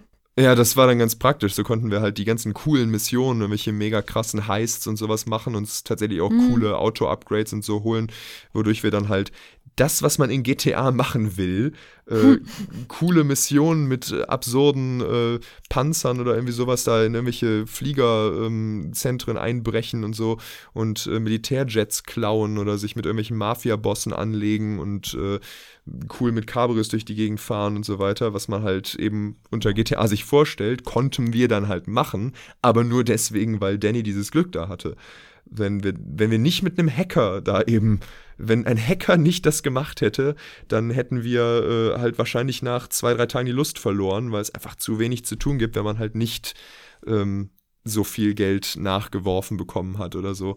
Und so sollte das nie sein. Also. Nee, ich, ich, ich frage mich halt, was dann die Leute sich auch erwarten, weil ist GTA Online nicht auch ein Spiel, das man sich kaufen muss? Ja, ja, also das kostet, ist ein Vollpreisspiel. Also ich weiß nicht, wie das mittlerweile äh, kostet, aber äh, ja, ist ja auch Gerade mittlerweile bei seit sowas. 13 raus. Also Ey, ich, ich mag halt zum Beispiel Sea of Thieves unglaublich gerne, deswegen, weil es so stufenlos ist. Das ist halt alles eine Ja. sehr, sehr flache Hierarchie dort. Und wenn du gut bist, bist du gut. Wenn du nicht gut bist, bist du nicht gut. ist halt so sehr arcadig, auch von der ganzen Art her, so sehr Mhm. Ja. simple Steuerung, einfach so sehr, äh, ja, Plug and Play so. Voll, ich, ich vermisse das bei vielen Spielen. Und halt selbst bei, ähm, ähm, bei Sea of Thieves hast du halt so viele Elemente, die, die, du, die du dir erkaufen musst oder erkaufen kannst und sonst nicht rankommst. Sowas wie die Black Pearl halt. Das ist nicht, nicht schön. Ja, also ich muss sagen, ich ignoriere die ganzen Premium-Dinger halt immer. Mir fällt das auch nicht so sehr schwer. Also mich frustriert das dann schon mal, weil es halt eben die Belohnung zerstört, dass ich so denke, ah, hey, cool, was ist das? Ach, es ist äh, Ah ja, gerade bei, gerade bei sowas wie jetzt Borderlands und halt auch äh, Pirates of the Caribbean, das sind halt beides Sachen, die du super, super gerne magst. Deswegen kann ich da deine Frustration verstehen. Ja, es ist halt, aber wenigstens halt bei mir nur so ein bisschen Frust, naja, komm, was soll's, aber das Spiel wird dadurch insgesamt nicht schlechter, es ist halt einfach nur schade. Das stimmt. Ähm, aber es gibt halt Wenigstens. ja Leute, die wirklich richtig anfällig dagegen sind, denen das wirklich schwer fällt, da zu widerstehen. So, wenn man Mhm. halt so eine äh, besonders addictive Personality hat oder so, oder einfach irgendeine andere. Also, da, das kriege ich öfter schon mal äh, bei den äh, Videos von Jim Sterling mit. Ähm, so, ähm, der oder die ist halt, ist so schwierig, hätte ich öfter schon mal angesprochen hier, ist halt äh, non-binary, sagt aber ist okay mit beiden, von daher ähm, sage ich einfach weiterhin der, weil ich Jim im Kopf habe. Ähm, Okay, passt. ist halt, ähm, äh, sagt halt immer wieder, redet öfter über so äh, neurodivergente äh, Sachen und äh, erfährt auch immer wieder Geschichten drüber von anderen Leuten, die halt so richtig viel Geld in solche Dinge reinpumpen. Und teilweise in Spiele, die sie gar nicht so gerne mögen, aber einfach nur, weil die das Gefühl haben, wenn sie es spielen, dann müssen sie das machen. Und diese mhm. psychologischen Tricks, die diese Spiele dann halt benutzen, um das eben äh, einem aufzuschwatzen, dann eben möglichst, äh, dann eben da funktionieren. Das ist halt äh, was eben ein so ein Ding ist, so dieses, wenn du dich nicht davon äh, angezogen fühlst und dir denkst, ja, äh, dann äh, kauf's halt nicht und dann ist doch gut, dann bist du auch nicht die Person, auf die diese psychologischen Tricks äh, zugeschnitten sind. Und das, äh, das wird mir dann immer wieder mal so klar, wenn ich so denke, ja, ist zwar blöd, aber naja, ich muss es ja nicht kaufen. Aber dann höre ich halt Leute, die sagen, ja, ey, ich weiß, dass ich das nicht kaufen muss. Aber wenn ich sehe, dass es da ist und ich weiß, ich kann es nur haben, wenn ich es mir kaufe, dann habe ich so ein Bedürfnis, mhm. das zu kaufen, dass ich das Spiel nicht spielen kann, außer ich kauf's. oh Gott. Und ja, das ist halt schlimm. Also das. Das ist eigentlich. Ey, ich weiß gar nicht, wie ist denn das am Ende eigentlich ausgegangen mit diesen ganzen Lootboxen? Mit diesem ganzen Gacha-Zeug, mit dem ganzen oh Gott, Zufall ziehen. Da gab es doch mal so eine riesen Diskussion rund um Overwatch. Ja, also äh, das äh, war die Diskussion war hat dann zwar Overwatch zu Recht mit reingezogen. Overwatch selber ist aber relativ einfach, glaube ich, soweit ich das mitbekommen habe, unbeschadet einfach rausgegangen. Mhm. Ähm, was ich schade finde, weil eigentlich das System in Overwatch auch ziemlich predatory ist. Ähm, aber es, es, war dadurch, dass es dann nur Cosmetics waren, ist es halt im Grunde, äh, das ist jetzt so ein bisschen halt zu dieser NFT-Diskussion übergegangen dadurch, mhm. äh, weil das halt ja im Grunde nicht was anderes ist als das. Ähm, was halt damals den großen Hammerschlag da gemacht hat, war äh, Star Wars Battlefront. Also äh, oh. das äh, EA Battlefront 2. Mein Gott, also, also die Vorgeschichte davon war halt, dass ähm, Battlefront 1 damals, 2004, mega das beliebte Ding war und Battlefront 2 dann ein Jahr später, 2005 halt, super beliebt. Das ist auch wirklich ein richtig tolles Spiel gewesen. Ähm, und dann haben die Leute sich halt immer einen Teil 3 gewünscht. Und es war jahrelang einer angekündigt, der auch dann immer so, ja, hier, der kommt jetzt 2007. Ah, nee, der kommt 8. Nee, 9. Und als dann äh, Star Wars von Disney aufgekauft wurde, wurde es eingestellt. Und dann, nein, fuck, wir wollten doch ein Battlefront haben. Ähm, und dann kam halt, ja, EA hat jetzt die Lizenz an Star Wars Spielen bekommen. Und dann, oh Gott, alle wussten halt schon, das wird Ärger geben. Und dann kam 2015 halt äh, Battlefront 1 von EA raus. Und das war nicht, es war nicht so schlimm, wie ich das persönlich befürchtet hatte.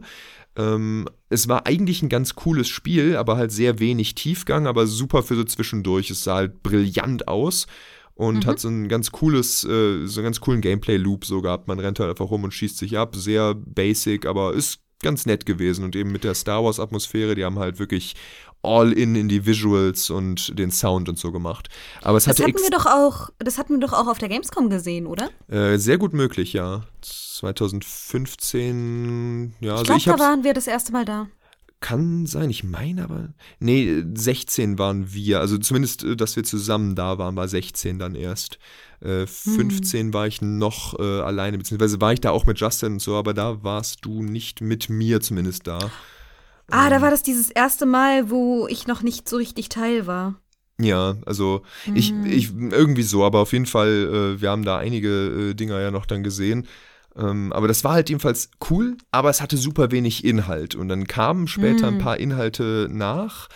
Die waren dann aber halt mit DLCs und äh, zu dem Zeitpunkt hat das Spiel sowieso schon kaum noch einer gespielt und die Spielerbasis war unglaublich auseinander dadurch. Also ich hatte irgendwann die DLCs dann mal, als die für einen Fünfer oder so dann der ganze Season Pass im Angebot waren oder für einen Zehner vielleicht, mhm. äh, waren halt vier DLCs und das sind richtig coole Karten. Also ich dachte, boah, das ist ja Wahnsinn, das sind ja richtig klasse Dinger und die haben halt wirklich den Umfang des ähm, Spiels so verdreifacht oder so. Äh, und das, das waren richtig coole Dinger aber keine Sau hat's gespielt. Da war dann halt eben, das hat dann einfach alles so auseinandergetrieben, dass man da niemals irgendwo jemanden getroffen hat. Und das war blöd und dann haben die eben, weil das ein ziemliches Fiasko da war und dann eben alle, ach Mann, natürlich hat EA das hier wieder irgendwie einen Weg gefunden, das kaputt zu machen. Wir wollen doch einfach mhm. nur das klassische Battlefront 2 in guter Grafik. Äh, haben die Leute dann halt eben, ja, hier, Battlefront 2. Und dann haben die richtig das Build-up dafür gemacht, dass das jetzt das Ding ist, was alle haben wollen. Und, Und? Äh, das, äh, dann haben die eben immer wieder Dinger davon gezeigt. Und yeah, jetzt haben wir nicht nur vier Maps, sondern halt irgendwie 17 oder so. Wir haben alle Äras hier, also alle äh, Film-Äras. Ähm, und das, das sah alles richtig toll aus. Und dann kam es halt raus und die abgespacedesten Lootboxen überhaupt da drin, die halt so richtig pervers waren, weil du mit denen halt wirklich einfach komplette Ingame-Inhalte skippen konntest und so. Äh, also Krass. wirklich einfach so die besten Items überhaupt gab es nur in den Premium-Lootboxen, die man nur kaufen konnte und so. Und Ah. dann, dann war halt wirklich, äh, und der Grind war so heftig, dass da einer ausgerechnet hatte, man hat halt Heldencharakter da drin, die man spielen kann. Und die muss man halt erstmal, oder musste man mit damals erstmal freischalten, bevor man die spielen darf. Und dann, äh, um die halt zu spielen, äh, also halt freizuschalten, brauchte man, ich keine Ahnung wie viele, aber sagen wir 40.000 oder so Credits. Und dann hat einer ausgerechnet, wenn man zum Beispiel einfach nur Darth Vader spielen will, ist ja jetzt durchaus ein ähm, nachvollziehbares Ding, dass wenn ich ein Star Wars Spiel spiele, ich da gerne Darth Vader spielen möchte oder so. Ja, voll. Und da hat eben einer ausgerechnet, wenn man sich einfach hinsetzt und das Spiel normal spielt, dann braucht man 40 Ingame-Stunden, um Darth Vader freizuschalten. Und das dann für jeden einzelnen der, ich glaube, 22 oder so Heldencharakter. Ähm, Oh, und das ist dann nur der Charakter selber, um dann die ganzen Perks und so freizuschalten, die man halt braucht, um einigermaßen wettbewerbsfähig mit dem zu sein. Und die waren gerade am Anfang extrem stark. Das war dann wirklich einfach so ein Ding wie, dein Laserschwert mit Darth Vader macht 50% mehr Schaden. Kein Nachteil. Alter. Also solche Dinge halt. Oder du bewegst dich dreimal so schnell und kannst dreimal so weit springen. Solche Dinge halt wirklich hast du da teilweise freigeschaltet. Mhm. Und um die halt zu haben und die dann aufzuleveln, weil diese Perk-Karten musste man noch aufleveln mit irgendwelchen Dingern und dann brauchte man für das alles nochmal irgendwie 50 Stunden oder sowas, um einen Helden dann halt auszumaxen. Und, oder eben alternativ, du zahlst 50 Euro für Darth Vader plus die maximalen Karten. 50 Euro. Uff. Aber- Und das in einem Vollpreistitel. Das in einem Vollpreistitel und das mit Gambling halt wieder gemischt. Also Darth Vader konnte man, glaube ich, einfach so kaufen, ne, die Charakter, aber diese Star-Cards, die man eben brauchte, eben um diese Perks freizuschalten, die waren halt in den Lootboxen drin. Was halt bedeutet, du kannst 300 Euro in Lootboxen stecken und trotzdem halt einfach das Pech haben, nicht das zu bekommen, was du haben wolltest, weil es halt eben Glücksspiel ist. Und Es klingt halt, es, es, es klingt wie NFT. Ja, das ist, äh, das war halt auch wirklich dann der Punkt, wo dann sogar eben Regulations-, also Regulierungsbehörden und so was sich eingeschaltet haben, wo ich nicht verstehe, warum die das erst dann gemacht haben, weil das halt eigentlich immer schon äh, pervers war. Die haben immer schon gesagt, ja, dadurch, dass du keine, keinen Geldwert zurückbekommst, zählt es nicht als Glücksspiel. Aber das ist auch, glaube ich, immer noch die äh, Legal ähm, Definition davon, wie Glücksspiel dazu definiert ist. Das finde ich halt absurd. So, nur weil du keine Möglichkeit hast, echt Geld in direkter Linie wieder zurückzubekommen, zählt es halt nicht als Glücksspiel, obwohl es alles andere ist. Ist einfach Glücksspiel. Es ist einfach, als würdest du einem einarmigen Banditen im Casino spielen. Nur, dass du halt am Eingang äh, dein Geld komplett in Chips umtauschen musstest und als Belohnung auch nur Chips wieder rausbekommst, die du nicht in echt gebrauchen kannst. Und das ist der Äh. einzige Unterschied dazu. So. Ey, was ein Unding. Und dann werden halt arme Leute, die selbst nichts dafür können, dass sie so reagieren, mit Maschen da reingelegt, dass sie das alles machen. Nee, also ich, ach Mann, so sehr ich mag, was das Internet und Co. für Videospiele getan hat, so sehr ich mag, in welche Richtung Koop-Spiele gegangen sind, in welche Richtung auch Versus-Spiele gegangen sind, so sehr nervt es mich, dass sowas so groß geworden ist. All diese ganze DLC-Kultur und Co. Während du früher halt echt einfach ein Spiel hattest. Eins, was komplett, komplett fertig war. Und das selbst auch schon in den Anfangsphasen des Internets. Ja, da, da kann man halt wirklich, ähm, ist halt diese Goldmine, ist halt dieser Mega-Goldrausch, der da entstanden ist. Ähm, und dadurch, dass es sehr wenig reguliert ist und äh, ja, Politik immer noch halt, se selbst jetzt halt immer noch Schwierigkeiten hat, ja überhaupt zu erkennen, dass das Internet so, so groß ist, wie es halt ist. Ähm, Skurril, oder? ja, Die also es ist- Politik kommt teilweise immer noch nicht dahinter. Ja, es ist so absurd. Also, so diese ganzen Glücksspielregulationen oder sowas, die sind ja eigentlich wirklich was, wo dann einfach staatliche Gesetze das alles verbessern könnten.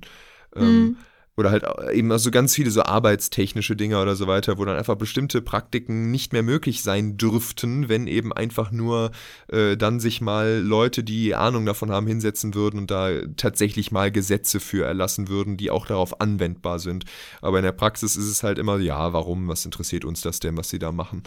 äh, und ist ja nur ein bisschen Internet, die paar Nerds. Und äh, dadurch, dass den halt irgendwann die großen Firmen rausgefunden haben, boah, man kann ein Heidengeld mit diesen Leuten machen. Äh, mhm. die, das ist halt einfach eben unregulierter Wildwest-Goldrausch im Grunde. Das ist ja wirklich, also ist, glaube ich, der, wirklich der beste Vergleich, den man da nehmen kann, äh, weil es eben einfach ein Free-for-all von Leuten ist, die möglichst viel einfach nur rausholen wollen aus der, aus diesem begrenzten äh, Bereich, der halt super viel hergibt, aber halt nicht unendlich natürlich. Ja. Und dadurch, ja, ist dann mittlerweile eben, ist eben so ein normaler Preis für ein Spiel in vielen Fällen eben ein Einstiegspreis, mit dem man sich dann eben reinkauft, überhaupt das benutzen zu dürfen und so, damit man dann eben mehr Premium-Kram freischalten kann, weil die halt wissen, die können nicht, also es war ja ursprünglich, hatten die erstmal versucht, einfach jedes Jahr ein neues Spiel von irgendwas rauszubringen Machen mhm. auch immer noch manche. Aber ähm, das war ursprünglich so der Trick, um möglichst die Leute zu äh, schröpfen. Aber der viel bessere Trick ist halt jetzt diese, was er eben dann auch so mit Fortnite und sowas den, den ultimativen Punkt im Grunde für den aktuellen Zeitraum erreicht hat. Ähm, hat einfach ein Spiel, wo man sich gar nicht mehr so viel Mühe geben muss, neue Inhalte zu bringen und so, halt außer ab und zu mal einen neuen Charakter oder so. Und ansonsten halt wirklich nur Wartungsarbeit betreiben muss und einfach einen endlosen, eine endlose Einnahmequelle erschaffen hat, weil das Spiel einfach kontinuierlich relevant bleibt. Wie glaubst du, wird das in der Zukunft ausschauen? Glaubst du, der Trend bleibt weiter bestehen? Weil ich, ich fürchte, das wird er. Und ich sehe jetzt gerade auch, dass Firmen, die das nie so wirklich gemacht haben, so Nintendo und so, dass die das jetzt auch langsam machen.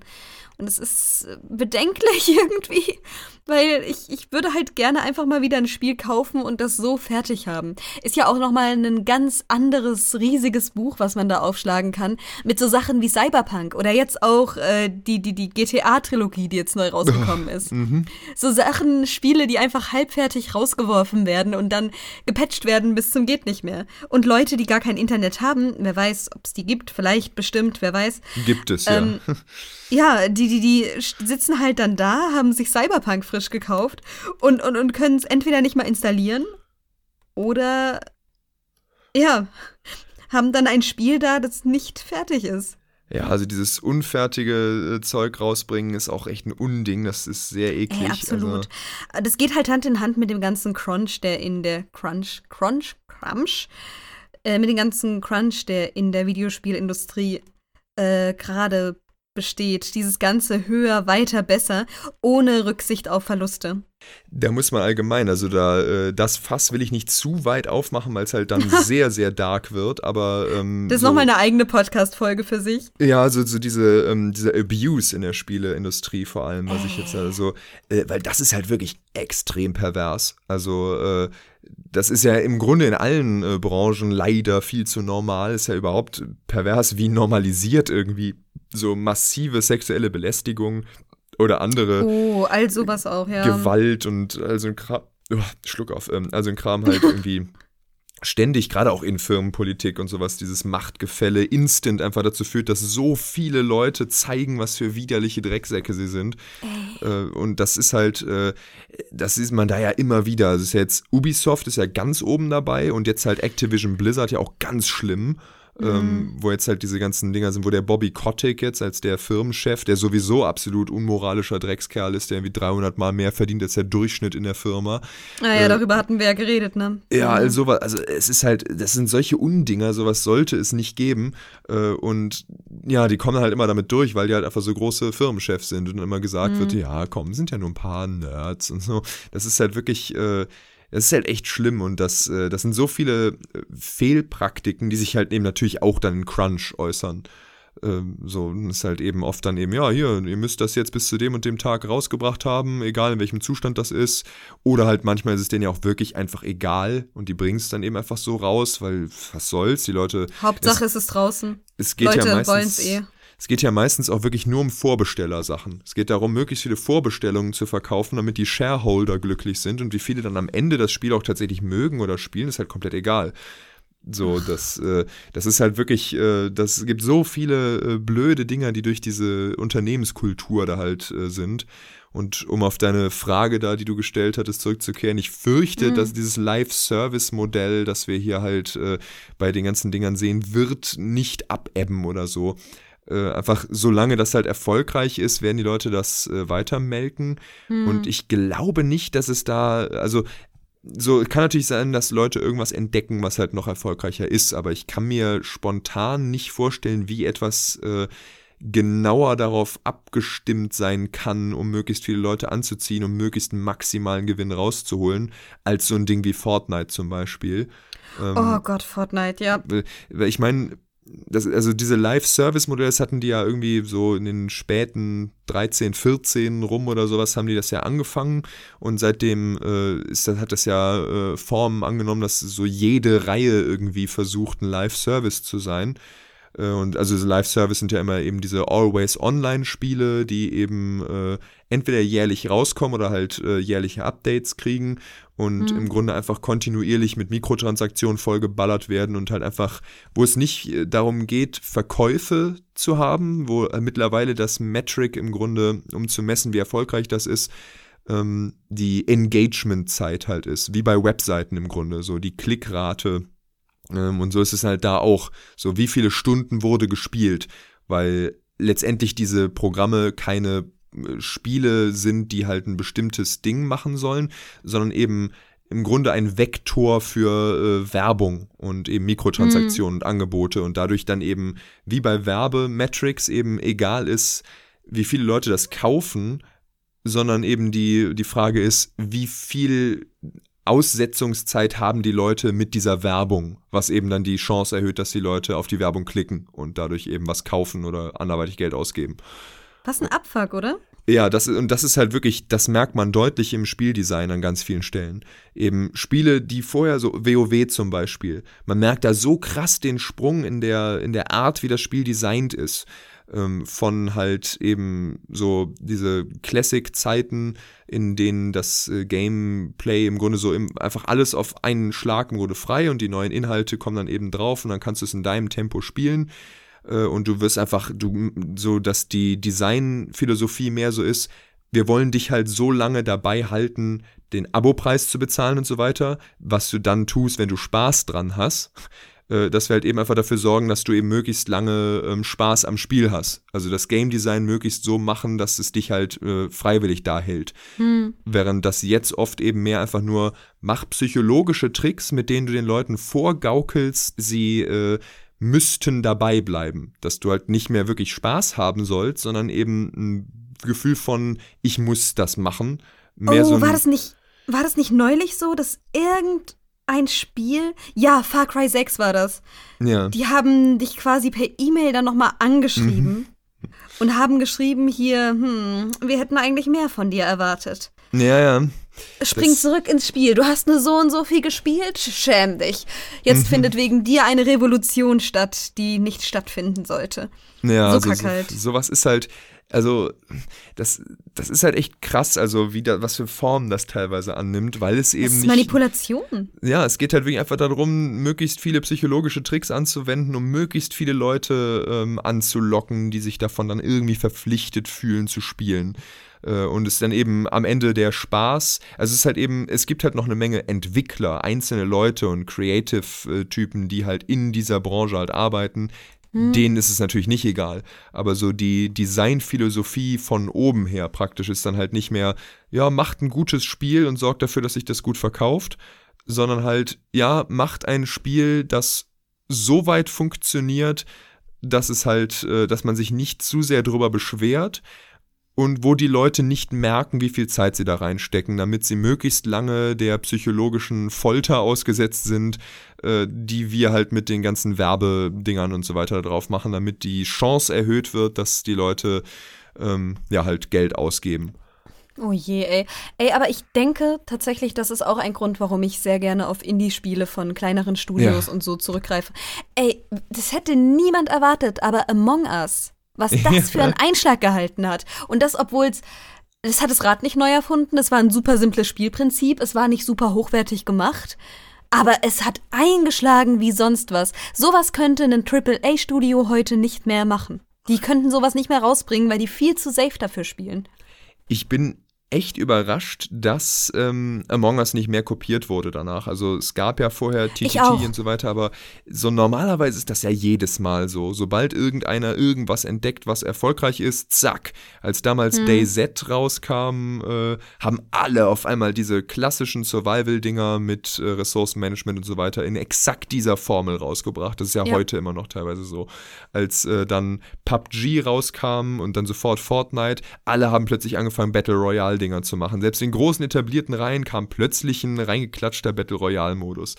Und äh, sowas ist dann ja ständig äh, das Ding. Als damals halt WoW so durch die Decke gegangen ist, haben alle versucht, ein Tap-Targeting-Combat MMO zu machen. Das, äh, das ist jedes Mal, wenn so ein Goldrausch ist, so gewesen. Sonst Call of Duty 2009 oder was ist das so richtig durch die Decke gegangen? Ja, Zack, voll. jeder macht so ein moderner Shooter mit Iron Sights und so weiter. Aber bei Among Us irgendwie gar nicht. Nee, da irgendwie, also es gibt bestimmt ein paar Nachmacher, aber äh, das ist halt das, das überrascht mich, weil es so simples Prinzip eigentlich ist. Hätte ich gedacht, dass da viel mehr Leute dann versuchen würden, das äh, einzufangen und schon viel mehr Dinger, dass dann die EA-Version und die Ubisoft-Version und alles Mögliche von so einem Among Us, äh, yeah, jetzt mit hyperrealistischer Grafik und das ist das Einzige, was es abhebt oder so. Und, ich denke äh, tatsächlich aber, dass äh, Among Us so nicht funktionieren würde. Vielleicht ist das auch der Grund, warum es nicht kopiert wurde. Einfach weil das so in seiner Existenz, in seiner Einfachheit, in seiner auch irgendwo Heruntergekommenheit einfach schon perfekt ist und nicht kopierbar. Also, das ist halt auch mit den, mit den, ähm, ich weiß gar nicht, wie die heißen, die Crewmates, ja, Crewmates. Äh, die sind so simpel designt. Die, die haben ein Mickey Mouse Design, you know? Die werden ja. überall wiedererkannt werden. Das, also ich stimme zu, aber normalerweise hält das halt die ähm, großen Firmen nicht davon ab, das trotzdem zu versuchen. Also so Fortnite zum Beispiel ist ja eigentlich auch äh, ein ziemlich ikonisches Design. So, also ich persönlich bin ja kein großer Fortnite-Fan, aber also ich habe es noch nie gespielt. Vielleicht würde es mir Spaß machen, aber ich vermute nicht. Aber äh, so keine Ahnung. Aber äh, man kann halt nicht behaupten, das wäre nicht ein sehr ikonisches Design. So man erkennt diesen Charakterstil und diesen Artstyle sehr schnell dieses ganze sehr bunte, die haben halt auch einen eigenen Stil. Das ist ja auch, ich, ich persönlich würde sagen, das ist der Grund, warum das mehr äh, durchgestartet ist als halt äh, PUBG zum Beispiel. Obwohl mhm. es ja im Grunde ähnliches Spielprinzip ist. Aber ähm, die Stilistik, ja. Halt, ja, ist eben so, so Fortnite du, erkennst du überall und du kannst es an Kinder vermarkten. Ich, ich glaube, wenn mehr AAA-Studios sich wieder trauen würden, jetzt statt in eine hyperrealistische Richtung zu gehen, in eine stilisierte Richtung zu gehen, würden Sachen sich auch besser verkaufen. Würden und die sich das einfach trauen, mal was Eigenes zu machen, was, was wirklich auch gut ausschaut, was also Hyperrealismus ist halt cool als Tech-Demo für mich immer. Und es ist auch schon atemberaubend, was damit gemacht werden kann. Aber es, es muss halt stilisierte auch, Sachen. Es muss halt auch, also ich bin auch insgesamt immer ein Riesenfan von möglichst stilvollen und stilisierten Sachen so, aber äh, es gibt halt eben, es gibt halt einen Platz für alles, man muss es halt die Werkzeuge so einsetzen, wie man das halt, äh, wie es vernünftig ist so hyperrealistische Sachen funktionieren halt eben, wenn man allgemein auf so einen realistischeren äh, Stil setzt. So Red mhm. Dead Redemption zum Beispiel, da passt das super gut, dass es so sehr realistische Grafik hat und das sieht halt wirklich extrem gut aus. Und es ist halt trotzdem immer noch stilisiert so, aber. Ja, eben, ich wollte es gerade sagen. Es ist halt so, eben so dieses hyper, hyper realistisch, dass es wirklich so realistisch ist, dass es schon wieder postkartenmäßig aussieht. Ähm, mm aber äh, so dass halt eben die Farben sind trotzdem einfach sehr krass und so ist halt wirklich so, du spielst da halt einfach einen extrem gut aussehenden HD-Western-Film äh, so. Und das ist halt dann wieder sehr cool, weil eben auch die Welt insgesamt sich so, so nimmt. Da sind eben dann die, das Tempo, wie alles so abläuft und alles ist halt dann eben darauf auch runtergebrochen, dass die Sachen eben realistischer sich anfühlen. Und das muss dann eben alles zusammenpassen. Während gerade Shooter oder so, finde ich, äh, würden so davon profitieren, wenn es bunter ist.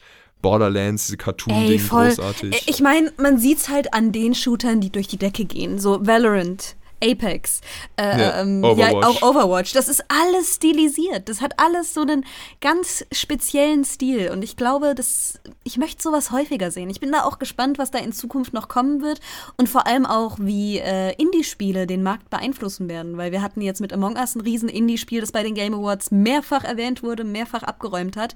Und dann natürlich auch noch solche Sachen wie Hades. Deswegen, ich, ich bin da gespannt, in welche Richtung das gehen wird. Ähm, aber ich habe auch ein bisschen Angst, weil die ganze Profitsache ist unschön. Ja, es ist halt wirklich ähm, immer, immer heftig, weil das eben so sehr, ist halt Mainstream geworden und in dem Moment, wo etwas Mainstream wird und dann so wenig reguliert ist, zieht es halt eben die ganzen Aasgeier an und so. Also ja. was mit erfolgreichen, realistischen Dingern so weiter angeht, bei Shootern zum Beispiel, fallen mir sonst halt eben Battlefield und Call of Duty ein, die halt den realistischen Grafikstil bevorzugen, so.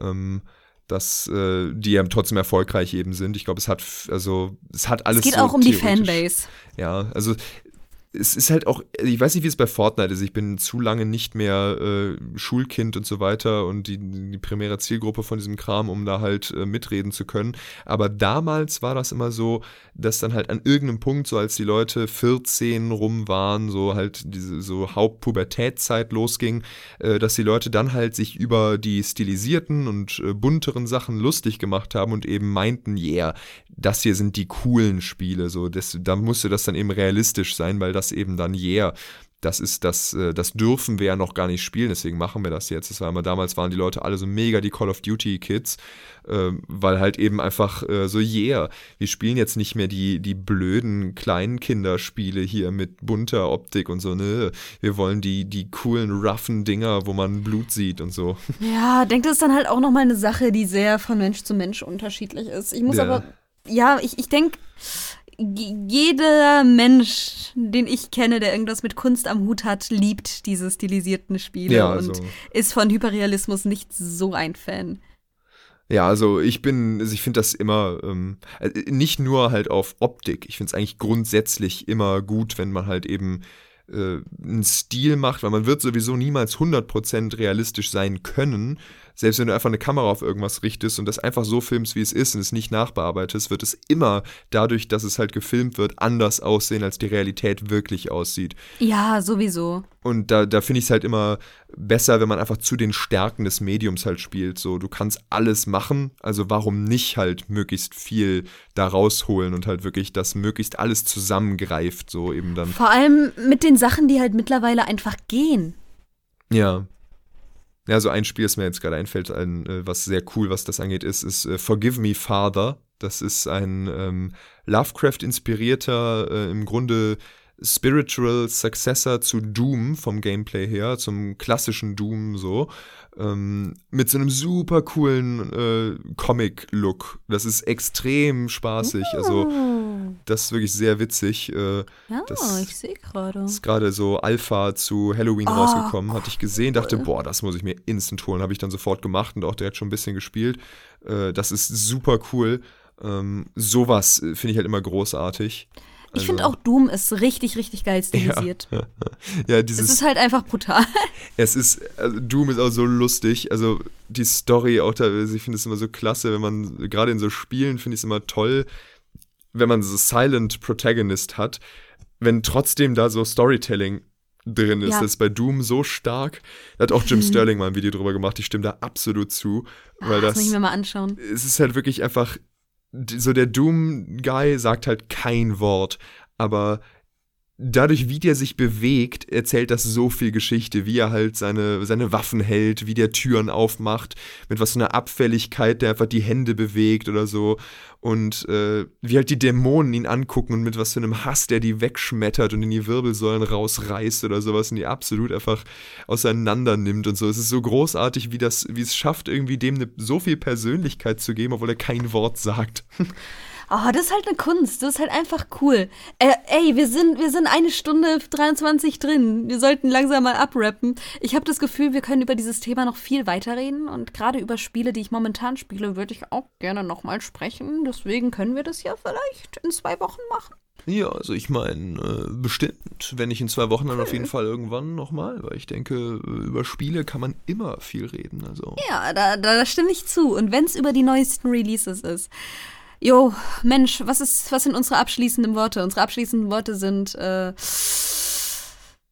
Paid, DLC, Microtransactions, all der Scheiß ist Gagge. Ja, äh, mein Beileid für neurodivergente Leute, die sich äh, die Probleme mit Mikrotransaktionen haben, weil das dann ja wirklich ein Minenfeld ist, durch das man da durch navigieren muss, wenn man äh, nicht einfach unbedarft in ein Spiel mehr reinspringen kann, weil man überall Angst haben muss, dass man jetzt wieder irgendwo in seine Sucht reingezogen wird oder sowas.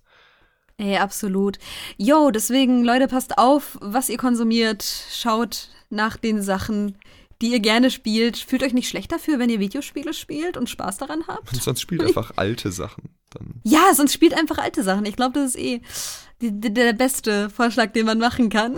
Spielt, äh, spielt, spielt immer. Klassiker. Ja, ist immer eine gute Idee. Und, und ihr spielt X4. Ähm, mehr Leute. Genau, spielt die, X4, hört uns. Das ist ein sehr tolles Ding. Ist auch nicht gesponsert, aber äh, großer Fan von den Sachen. Die haben uns auch, äh, man hört uns da drin, also ganz viele Gründe, die dafür sprechen. Also. Deswegen, falls ihr Fans von Strategy-Stuff seid, dann ähm, ja, schaut da mal rein würde ich sagen. Und kauft mal Und Buch. damit, ja, passt auf euch auf, tragt eure Masken, trinkt genug, esst genug. Aber esst nicht zu viel, trinkt nicht zu viel. Alles in Maßen, so wie ihr euch wohlfühlt. und äh, ja, mit diesen Worten äh, bis zum nächsten Mal und äh, gute Nacht. Gute Nacht.